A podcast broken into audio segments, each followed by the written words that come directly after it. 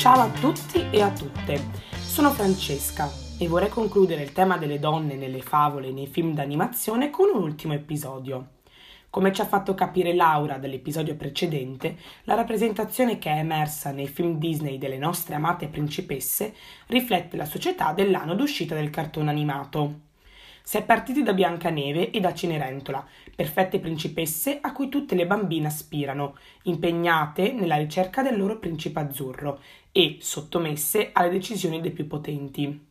Attraverso un progressivo cambiamento nel corso degli anni, caratterizzato però da un'emancipazione delle donne nella società, si è arrivati a rappresentare le principesse come ragazze consapevoli di ciò che sono e di ciò che possono fare senza avere il consenso di altre persone. Siamo quasi arrivati alla fine del nostro viaggio nel mondo delle principesse e nel modo in cui le loro vicende e il loro approcciarsi al mondo ha seguito i cambiamenti sociali. Un altro esempio caratteristico è rappresentato da Vaiana del cartone Oceania del 2016. Vaiana non è una principessa come lei stessa chiarire, bensì un'adolescente polinesiana, figlia del capo del villaggio. È combattuta tra la volontà di seguire i suoi sogni e il senso di responsabilità che i suoi genitori le infondono. Nonostante i timori e grazie a sua nonna sciamana, mettendo da parte la paura, affronterà un viaggio impervio e pericoloso per restituire un futuro al proprio popolo e a tutto il pianeta.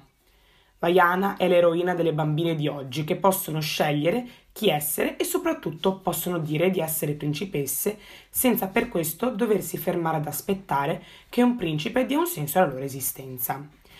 Il punto conclusivo però di questo viaggio è rappresentato dall'esempio di una nuova donna che emergerà in un prossimo film Disney. Lei è Raya, figlia del capo Benia di Kumandra, regione del sud asiatico, vissuta da popoli distinti. Raya ha una personalità determinata e difficilmente si lascia demoralizzare dagli ostacoli che cerca ogni volta di superare. Nel film si racconta che la regione dove lei vive è stata colpita da un drago, il Druun, che a causa della sua magia trasforma tutti gli uomini in pietra. Sarai Raya che, grazie al suo coraggio, recupererà i frammenti della pietra magica, l'unica in grado di sconfiggere il drago, e riporterà la pace e la serenità fra le genti del suo popolo, ormai in conflitto da molto tempo per il destino della regione. È importante notare come in questa storia la giovane ragazza, senza l'aiuto iniziale di nessuno, parta a sue spese per salvare la gente a cui lei tiene.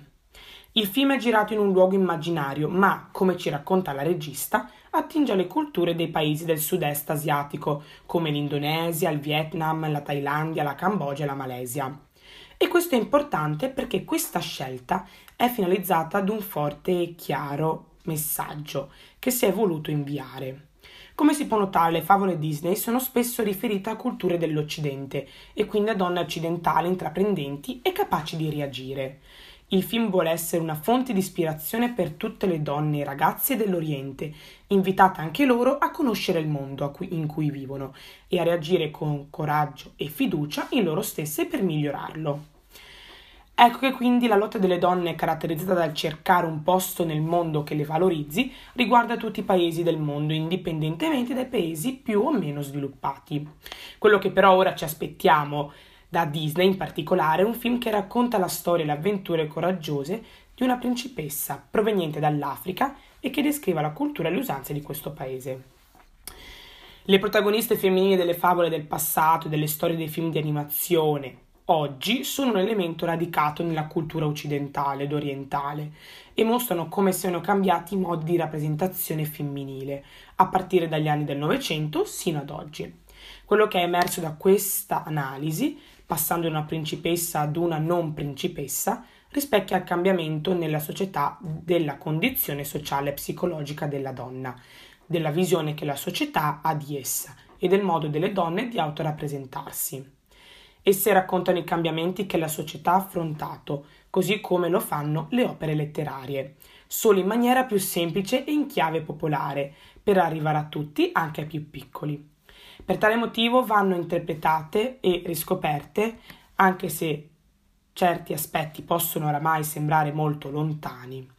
Scoprire il passato renderà le bambine e i bambini, ma non solo loro, anche gli adulti, più liberi e coscienti di ciò che fanno ora, arrivando a possedere la consapevolezza che ogni modo di essere e di vivere è quello giusto se li rende davvero felici.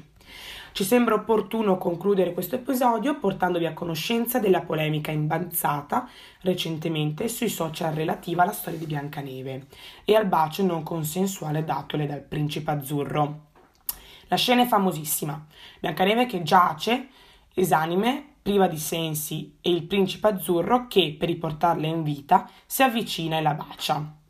Lasciate perdere la fiaba e pensate al contesto di una ragazza addormentata che riceve le attenzioni di un uomo. Cos'è quel bacio, se non un atto non consensuale? Una ragazza che dorme non può avere l'attenzione per rispondere a quel bacio o manifestare la propria contrarietà. Di fronte a quella scena è stato addirittura chiesto ai produttori di adeguarsi ai nuovi canoni e di eliminarla.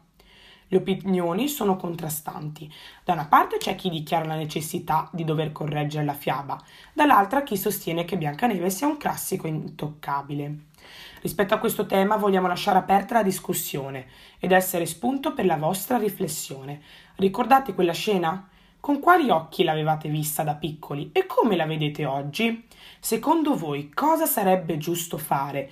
Lasciare la storia com'è o modificarla?